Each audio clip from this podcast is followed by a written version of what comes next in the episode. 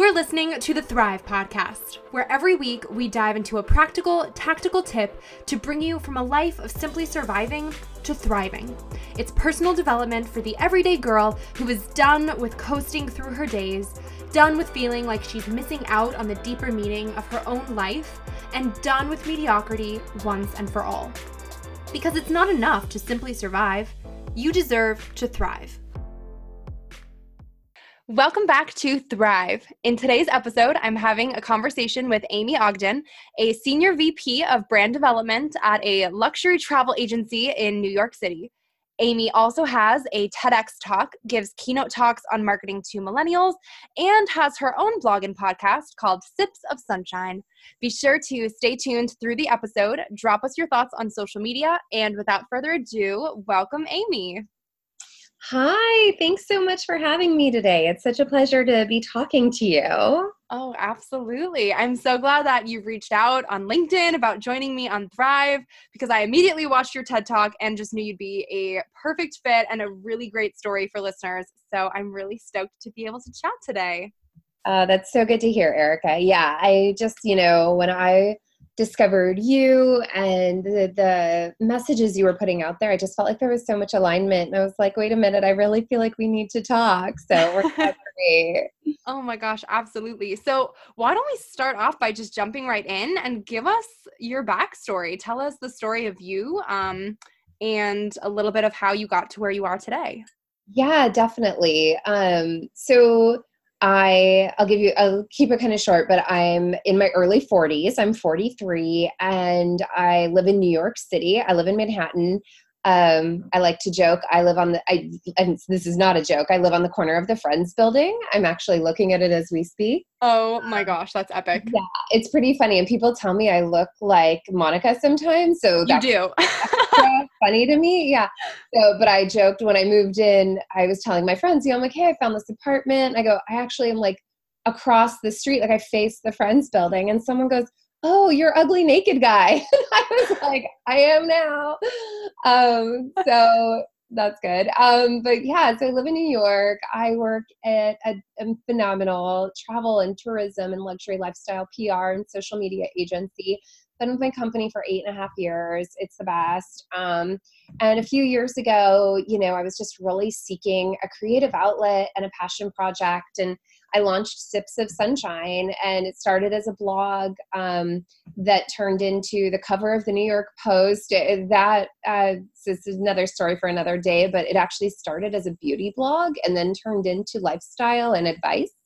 Um, so I was on the cover of the beauty section of the Post uh, right after it launched, and then that parlayed into a TEDx talk, and then I turned it into a podcast. And so it's just been so fun. Um, in a nutshell, I'm from Seattle originally, born and raised. I went to college in Florida, um, moved from Florida to San Diego in my early 30s. It's where I joined the company I'm at now.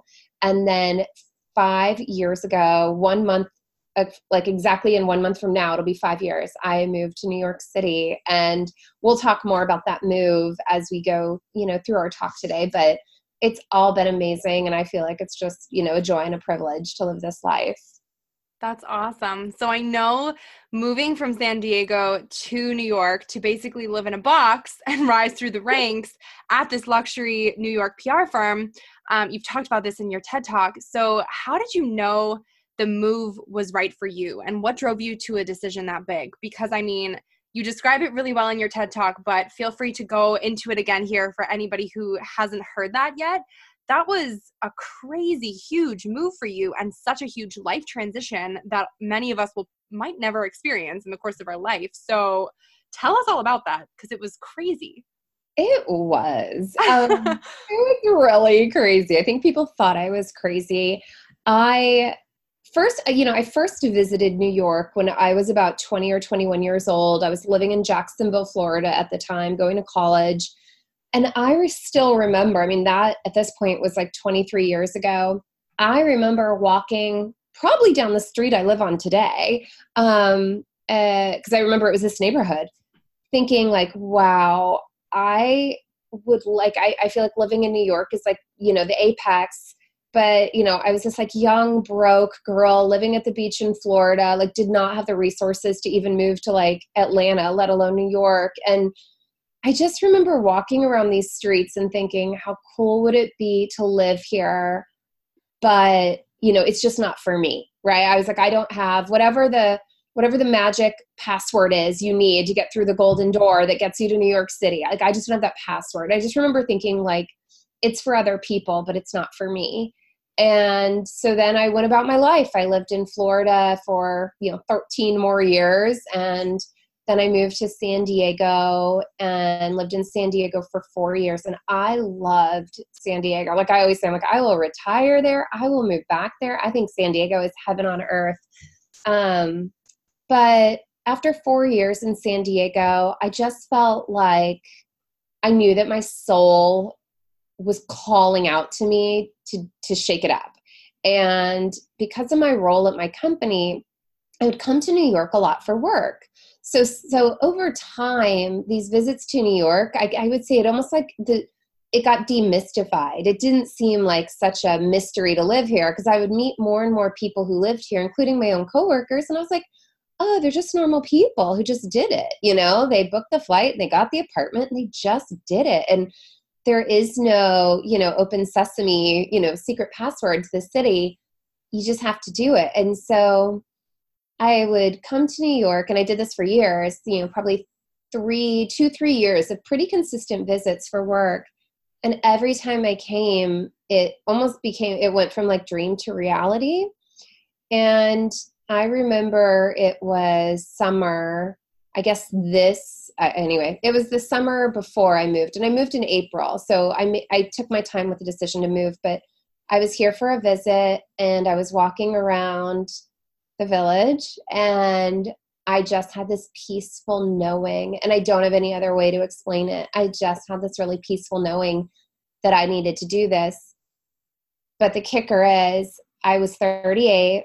I had a two story townhome, a BMW, a golden doodle. Like I had a life. Like I didn't, you know, it's not like I was just like living in an apartment, could pack up my things and move. Like I had a life that was hard to unravel and and it was a beautiful life. And so I went back to California and I talked to my company about it and they were I mean, and I always do say like I kind of got the golden ticket here. Like I, I work for the best people who supported and encouraged this decision and they were right there with me. And so um so i made the decision but then i did take like six months to really like buckle down save my money you know? I mean i had to i had a lot to do. Um it wasn't a quick move but i did it.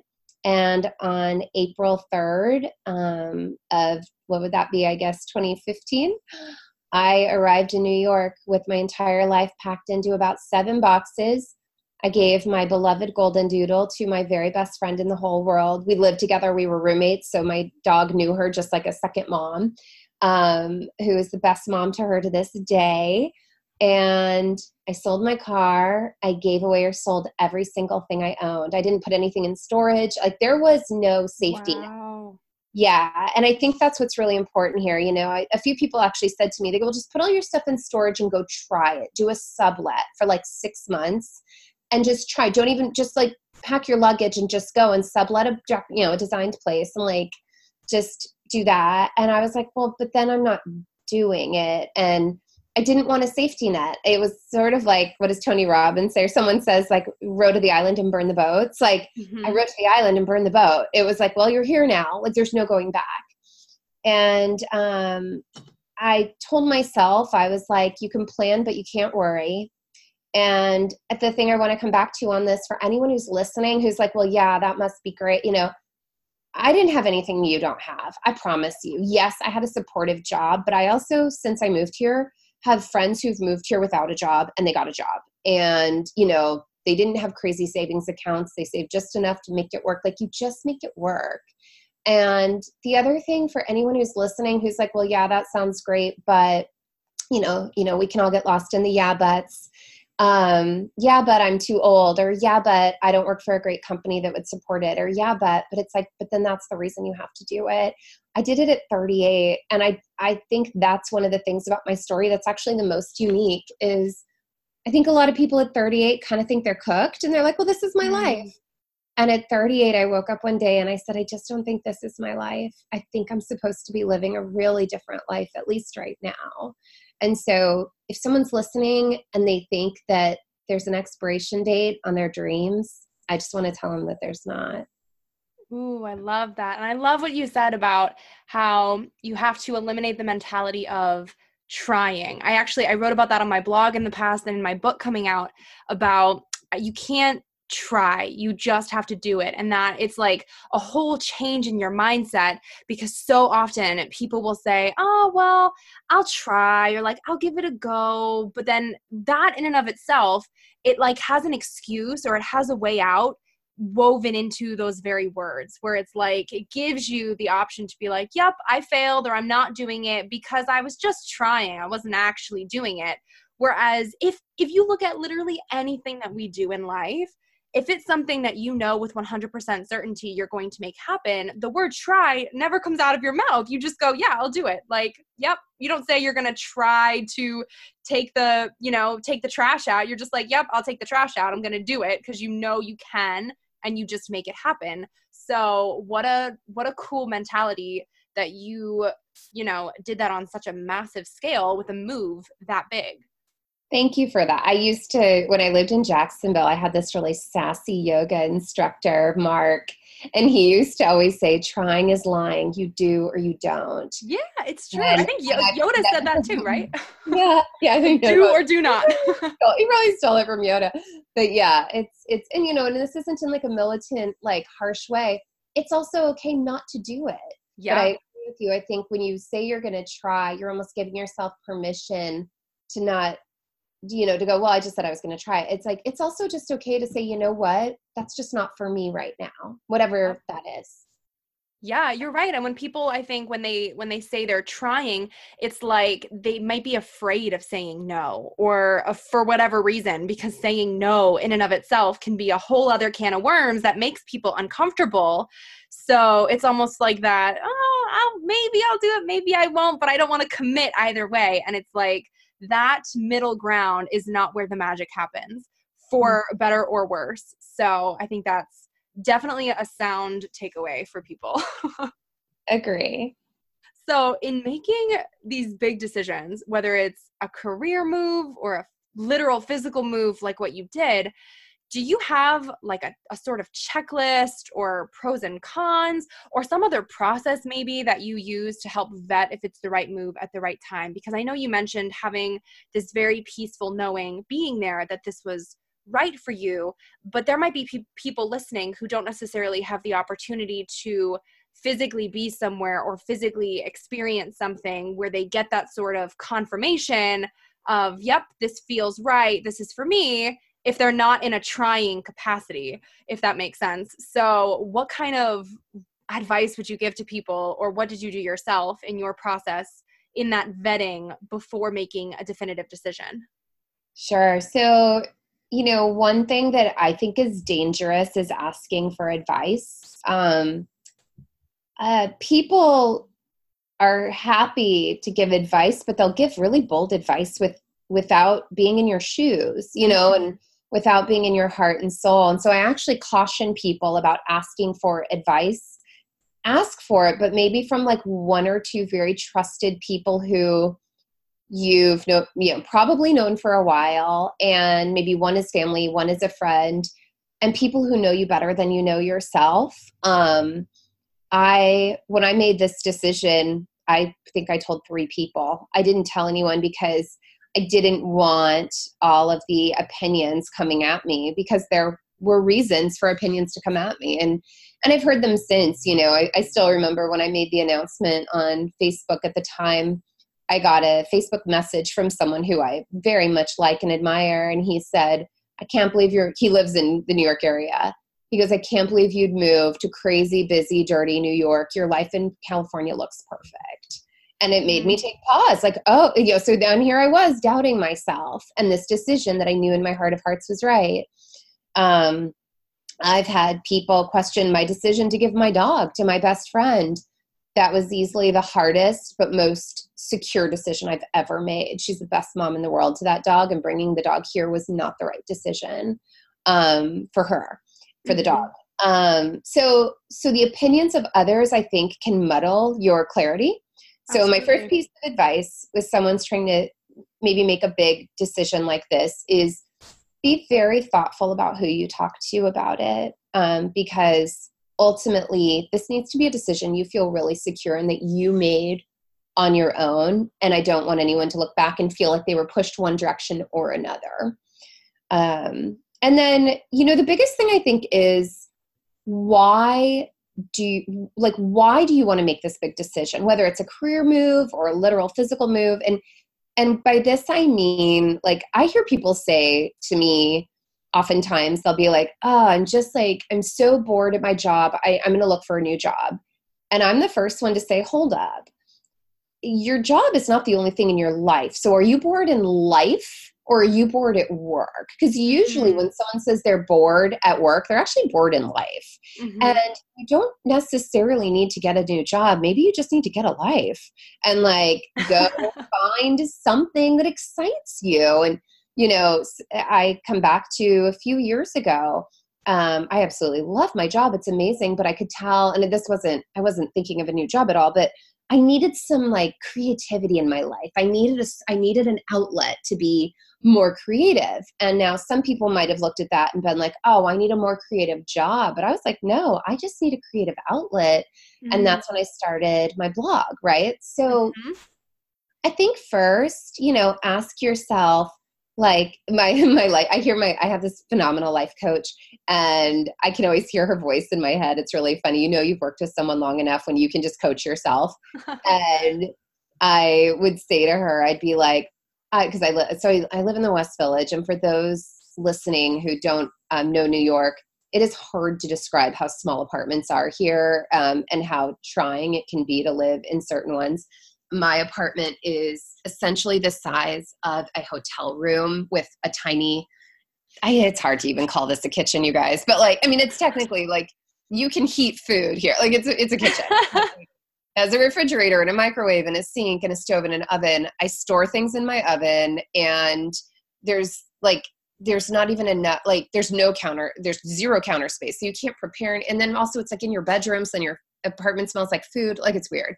So i would say to my life coach i'd be like i need a, i need a kitchen. I need a big open beautiful kitchen. So i have to move to austin and she'd be like or you could move to brooklyn. Like you don't have to like you know so so the whole point of this is like if you feel like you need to make a big move i would take pause and be like what am i searching for because maybe if you want a kitchen, you don't have to move to Austin, you want to move to Brooklyn. Or maybe if you need creativity, more creativity in your days, you don't need to get a new job. You need to join a poetry class, right? So, like, mm-hmm. you can start there. And my move was different. I knew with that beyond a shadow of a doubt, and five years later, I feel even stronger about this that I needed to move to New York. You know, it, had I just been like, oh, I'm bored in San Diego, maybe I would have moved to a different neighborhood of San Diego, right? Or something like that. But like I knew I needed to move cities, but oftentimes what you don't need is this like colossal earth shifting change. What you need is to be like, what, but what's the thing? And how can I have that thing with the life I have? And maybe start there and then go from there. You know, maybe you do that and you go, nope, didn't need poetry classes. I need a new job. And then like maybe you look, you know what I mean? But like mm-hmm. I almost think of it like I remember when I used to have a car. I haven't had a car in five years, but when I used to have a car, um, when something would go wrong, my first thought was like, "Oh, I need a new car," and then. and then, or my dad would be like, or try changing a spark plug, you know? So, like, I kind of think of it that way. Like, start small with one little fix. Maybe that's the thing. And then, if that doesn't work, maybe go a little bigger and then go a little bigger. But I don't think you always need to like uproot your life, you know? Mm-hmm. Um, there's a there's a path to it No, I totally agree. And I think it's it points back to to really developing a keen understanding and an intimate relationship with yourself, just so that you know yourself well enough to know what you need in different situations. It's like that was my advice to people even in, even back in college and trying to discern what you wanted to do as your career or your life path. It was like for myself, I really just broke it down to what are the actual characteristics that I want my day to look like or the thing the characteristics that I want myself to have in this role. And it's like you kind of backwards plan that way instead of looking at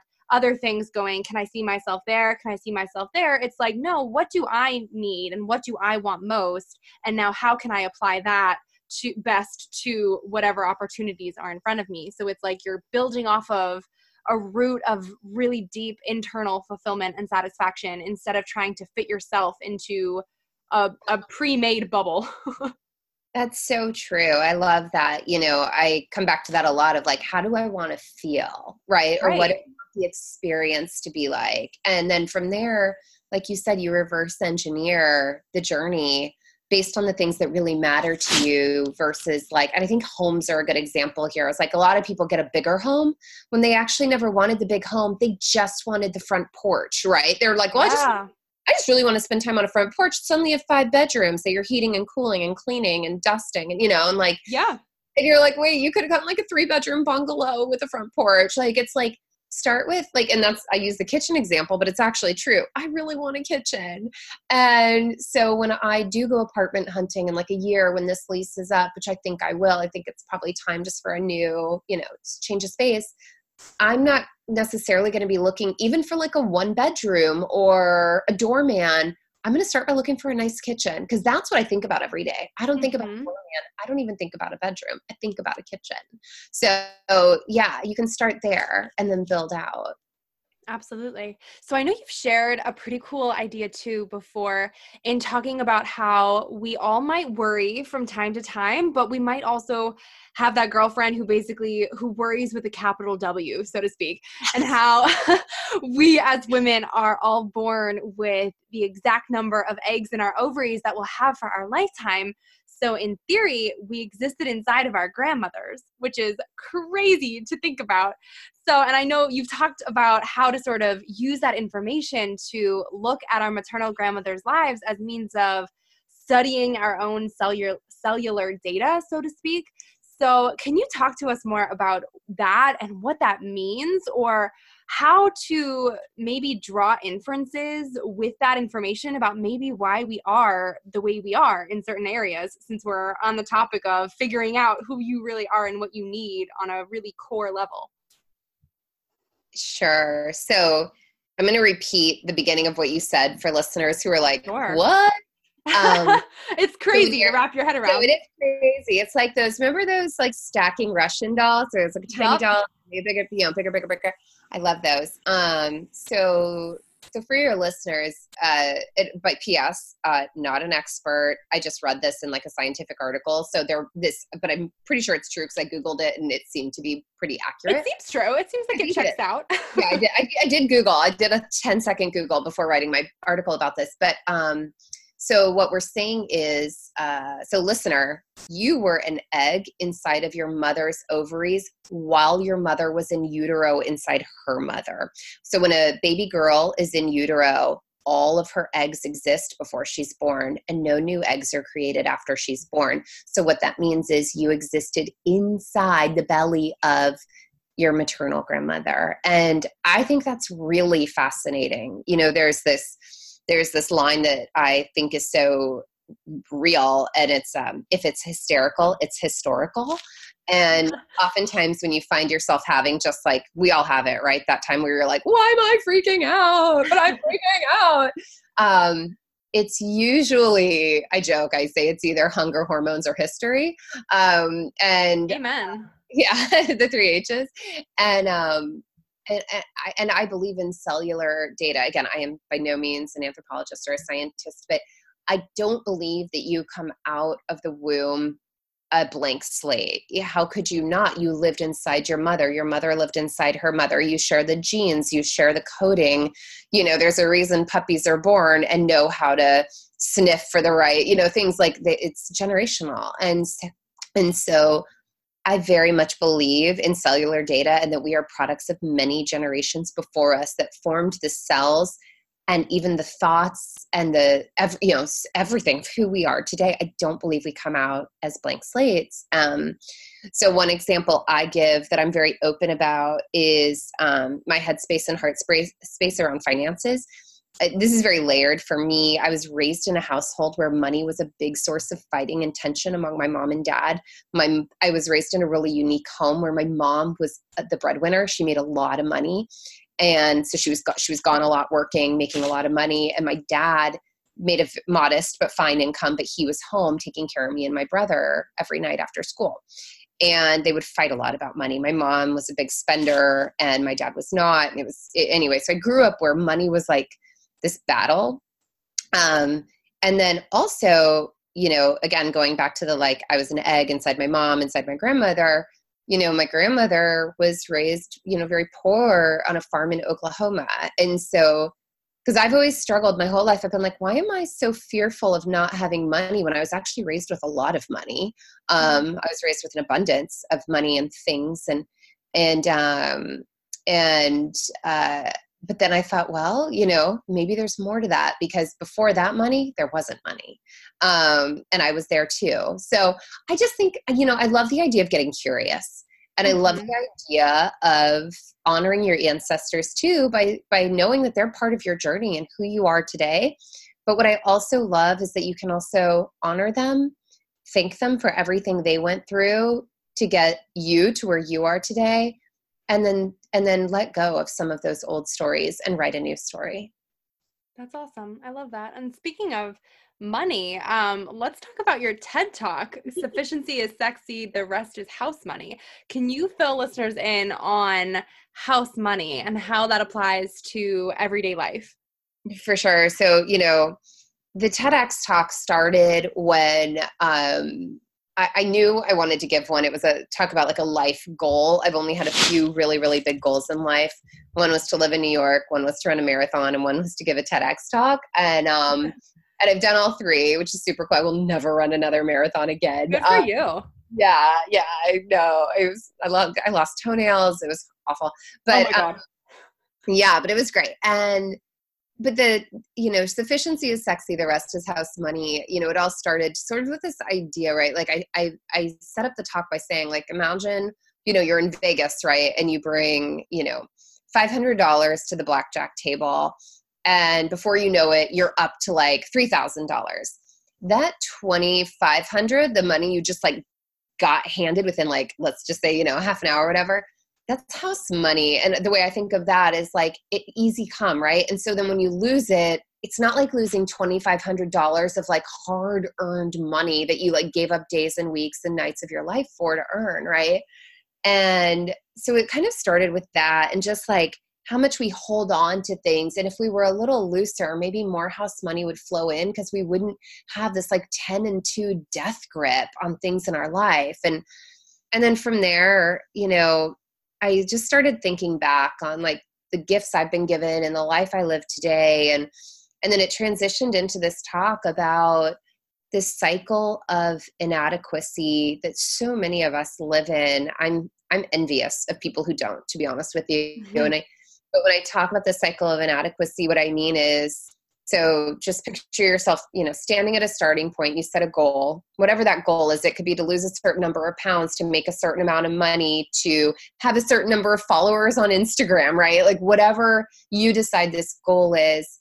And by the time you reach it, somehow you forgot that one day in the past it was a goal and a dream and it just feels like real life and the day you reach it you don't even celebrate and do you know your little yeah. end zone dance you just go oh well now oh i'm at 10000 followers okay now i need to get to 20 right it's just mm-hmm. like so and so's at 20 i gotta get to 20 like and and when you do that you spend every day of your life for the rest of your life just feeling like you're not good enough and that if you have more you'll be happy but then you get the more that you thought you wanted and you're not happy so then you think more will make you happy and it's this maddening circle and i don't want to sit on my deathbed one day and think wow i never thought i was wealthy enough pretty enough skinny enough smart enough popular enough lovable enough right? Like when is it going to be enough?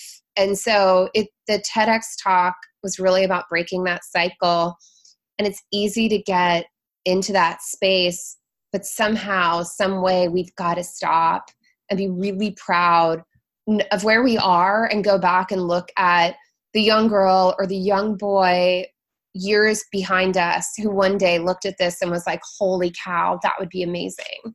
And we're living the life that we used to dream of, and we don't think it's good enough and that really breaks my heart. I do it too. It's a daily struggle.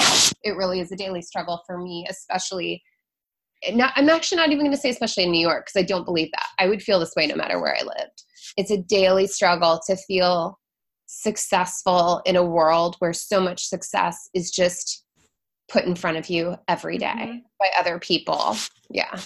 Absolutely. And I mean social media makes it all all the more difficult just because everyone else's perceived or so-called successes are right in right on our Instagram feed for us to see too. So I mean, I'm right there with you. I have the exact same struggle. What do you think is the key to breaking the cycle? Like what do you think it's going to take to click in people's brains, especially for people like you and I who probably think pretty similarly are very much a, a go a go getter, a goal getter, very ambitious, very proactive.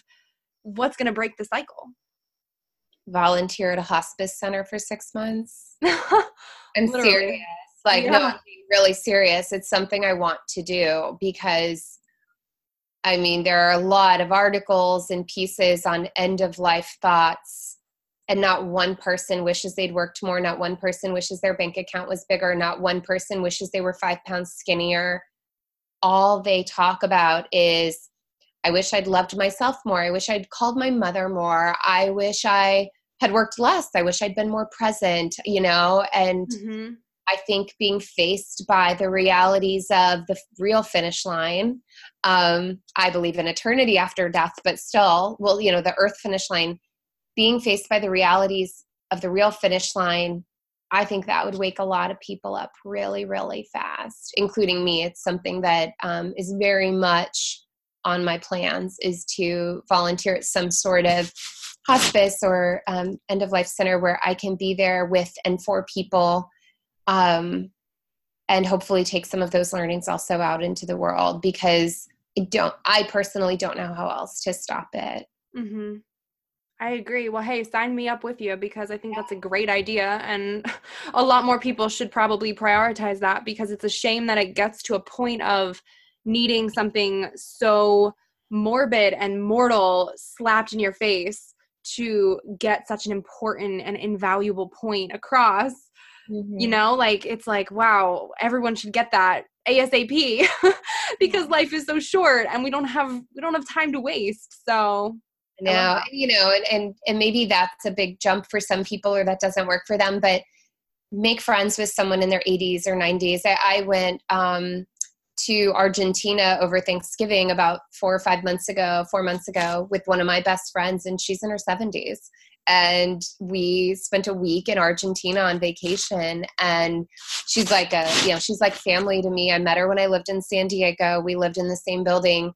I'm friends with her because she's just the best. Um, but I treasure our friendship and I learn and listen to her so much because it's the same reason that I blog for young women. You know, it's kind of like I feel like I'm a little bit of a voice from the future, being like, hey, girl, I was you. I also spent so much headspace and heart space thinking about these things. And I promise you, you're not going to care. Move on, focus on this instead, you know? Mm-hmm. So if volunteering at a hospice center isn't the right fit and, and it's not for many people, I actually don't even know if you can do that, by the way. I just know that somehow I want be somehow i just i want i do want to get there but um really truly befriend someone decades older than you and talk to them because i think there's so much to be learned um, from people who have that that point of view that Absolutely. perspective Absolutely. On the topic of um, perspective, too, you kind of needed this, and this goes off of what we were just talking about, but then also with your move, how do you personally differentiate between wants and needs? And do you have any advice for people making those kind of lists, whether it's for a move or whether it's just in terms of a shift in perspective, just to have the right sort of things um, prioritized in life? How do you differentiate between the two for yourself? Yeah, I feel like everyone once in life should be forced to like move move their entire life in seven boxes and start over. It's crazy when you have no choice. I mean, I really didn't. It wasn't for me the way I was moving and everything. It wasn't an option to bring everything, and also I didn't want to. Um, but mm-hmm. it was it was crazy. You should. Here's what I'll say. Actually, even if you don't actually do that. You should be forced to go through every single item in your home down to like a potato peeler and have look at it. Because this is what I did, you guys, for months in my home in San Diego. I had to go through, eh, I mean, every sock, every tweezer, every potato peeler. Like, it's not like I could just take big things and dump them into a moving box, right? I had to look at every single thing I had ever bought and go, do I donate it? Do I sell it? Do I keep it? Like, and it, it does a couple things. You realize what you really care about but also you really take stock in how much stuff you've bought that you never even used or wanted or i still remember i had this super fancy garlic thingamajig. I don't even cook with garlic. Like i like garlic but i just bought it pre-minced. I apparently thought i was like the barefoot contessa and i bought some $50 Duo from Williams Sonoma for garlic, and I'd never even used it. And so that is a phenomenal practice. And I know a lot of people do like the Marie Kondo method. Mm-hmm. Big fan. Like, does it spark joy? For sure. Um, so being forced to evaluate every single item you've ever owned is huge. Um, and then the things I've learned. So I live in I never actually know. I really should know this. I don't know. We'll say 400 square feet, but honestly, that sounds generous.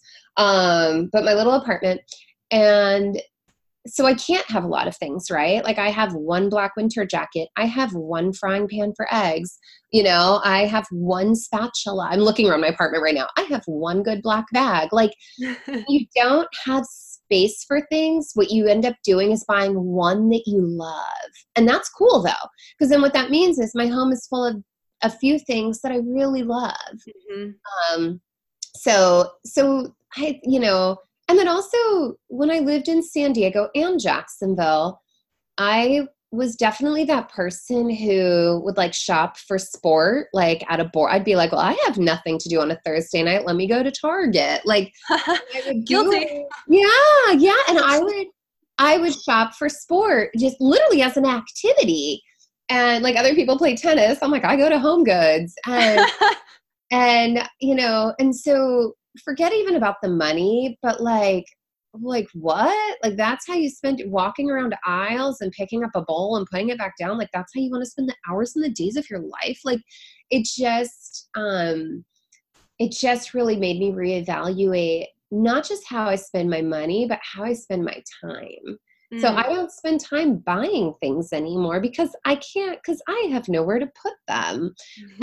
um and it makes a big difference. So I would start with the Marie Kondo method, if anything. That to me, I think is the smartest way to clean out and up level the things in your life. I love that too. And it's like once you have surrounded yourself with just all of the things that you so truly love, love, love, it's like I can't help but think you're just so full of gratitude then when you're looking around yeah. and you just truly love and can appreciate all of the single soul things in front of you that have just that serve you in your everyday life and you just love. So, do you have any sort of daily practices or mantras or anything that help you in being grateful? Because I mean, in talking about perspective like we were too and the end of the end of life, the the so-called finish line of it all, everyone always says, you know, gratitude is the key. So, is there anything that you have found that's been really helpful in really appreciating life and practicing gratitude? Yeah, I really love gratitude. I use an app called Happy Not Perfect. Ooh. And I really love it. It's like $5 a month. Um, and I think it's $5 well spent.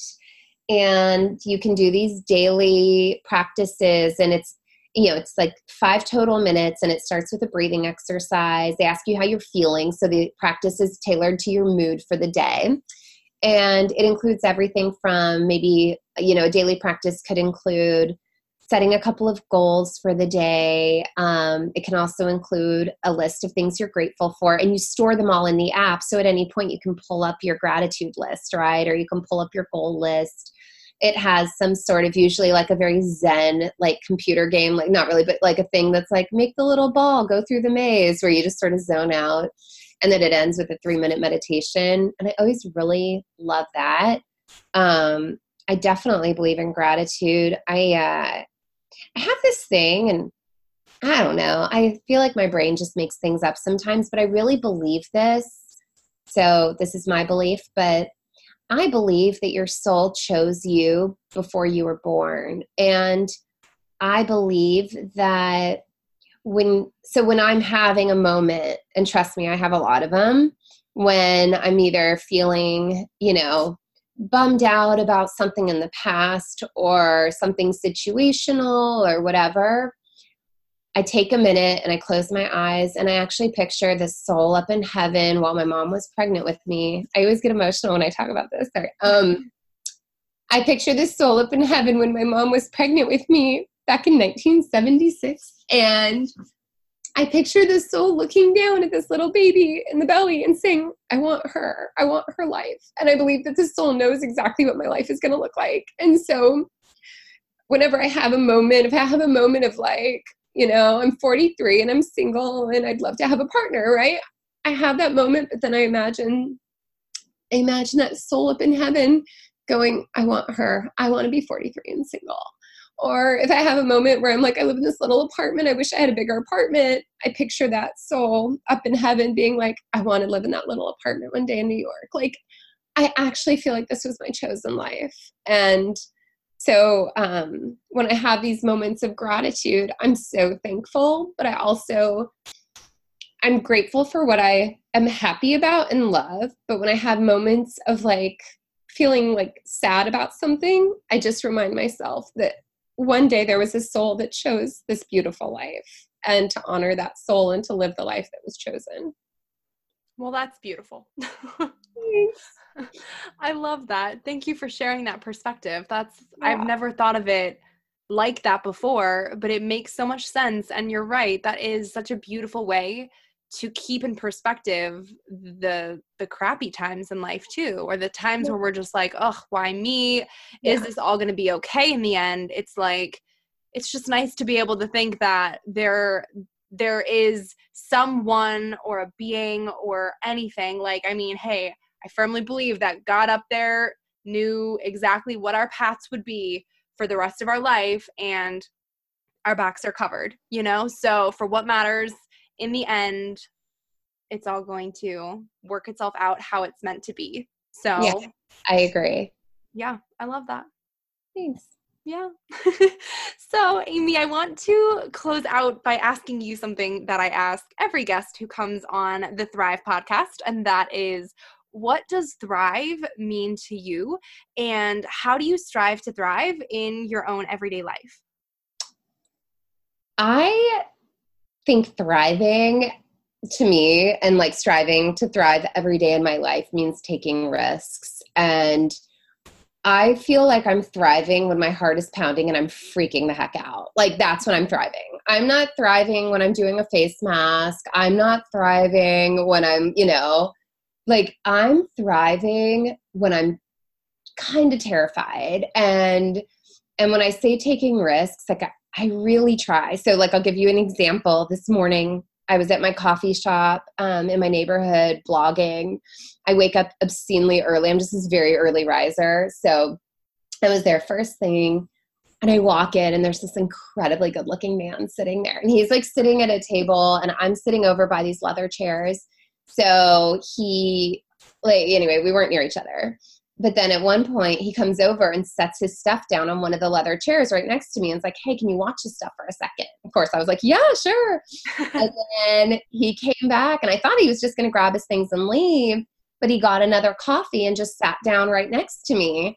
So i just was like all right girl here we go. And looked at him. I go, "Oh, did you need a change of scenery?" And we ended up like talking for like a half an hour. That's awesome. Yeah, and so you know, to some people that might not sound brave, but that is brave, and that's risky to talk to a stranger and start a conversation. And those are that to me is thrive. Like I feel like I'm thriving when I'm sparking these little magical moments in life with other humans. Um, and I just love connecting with people, except at the gym. I'm terrified of connecting with people at the gym. I completely say to myself, I'm so weird, so awkward. But um, I don't know, I just get really self conscious.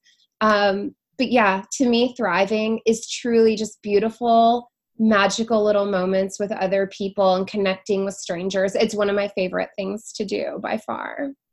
And to what you just said too, it you're absolutely right. It's not like there is some universal standard of this is a risk. It's mm. really just about doing what feels risky to you in the sense of I really think it just comes down to getting comfortable being uncomfortable and yeah. being willing to be in positions where you are forced to grow. And I mean, for some people, striking up conversation with a very attractive male counterpart that you do not know might seem like it's a piece of cake and to others they might rather die before they do that so it really just is about meeting yourself where you're at and taking one step beyond that it is and I, i'm a big believer in the butterfly effect i mm-hmm. believe that yeah. one teeny teeny tiny thing can set off a complete wave of big time it's happened to me i mean we're wrapping up. It's another story for another day. But I live in New York City today because a guy said hi to me at a Starbucks seven years ago. So wait, no, 10 years ago, sorry. Literally, someone just said good morning to me at a Starbucks. And because of that, I live in New York today. I am the biggest believer in magical moments and the butterfly effect. That's awesome. Yeah. awesome. Well, thank you so much for coming on Thrive, Amy. Um, where can people find you online if they want to read your blog, listen to your podcast, or just connect with you in some other way? Cool. Yeah, I'd love that. Um, it's sipsofsunshine.com, S I P S of sunshine.com. My blog is, or that's my blog. And then my podcast has the same name, Sips of Sunshine. So find me there. Feel free to follow and enjoy. I send, if you sign up um, for my newsletter, I send out an email whenever I do a new blog post, which is like once a month. So don't worry, you won't get a ton of emails but um, that's an easy way to stay on top of my writing. And um, thanks so much for having me on. I just love getting to have conversations like this. And I, I know that someone today is listening to this and that this was exactly what they needed to hear. And I'm so happy that you and I could come together to share this. Absolutely.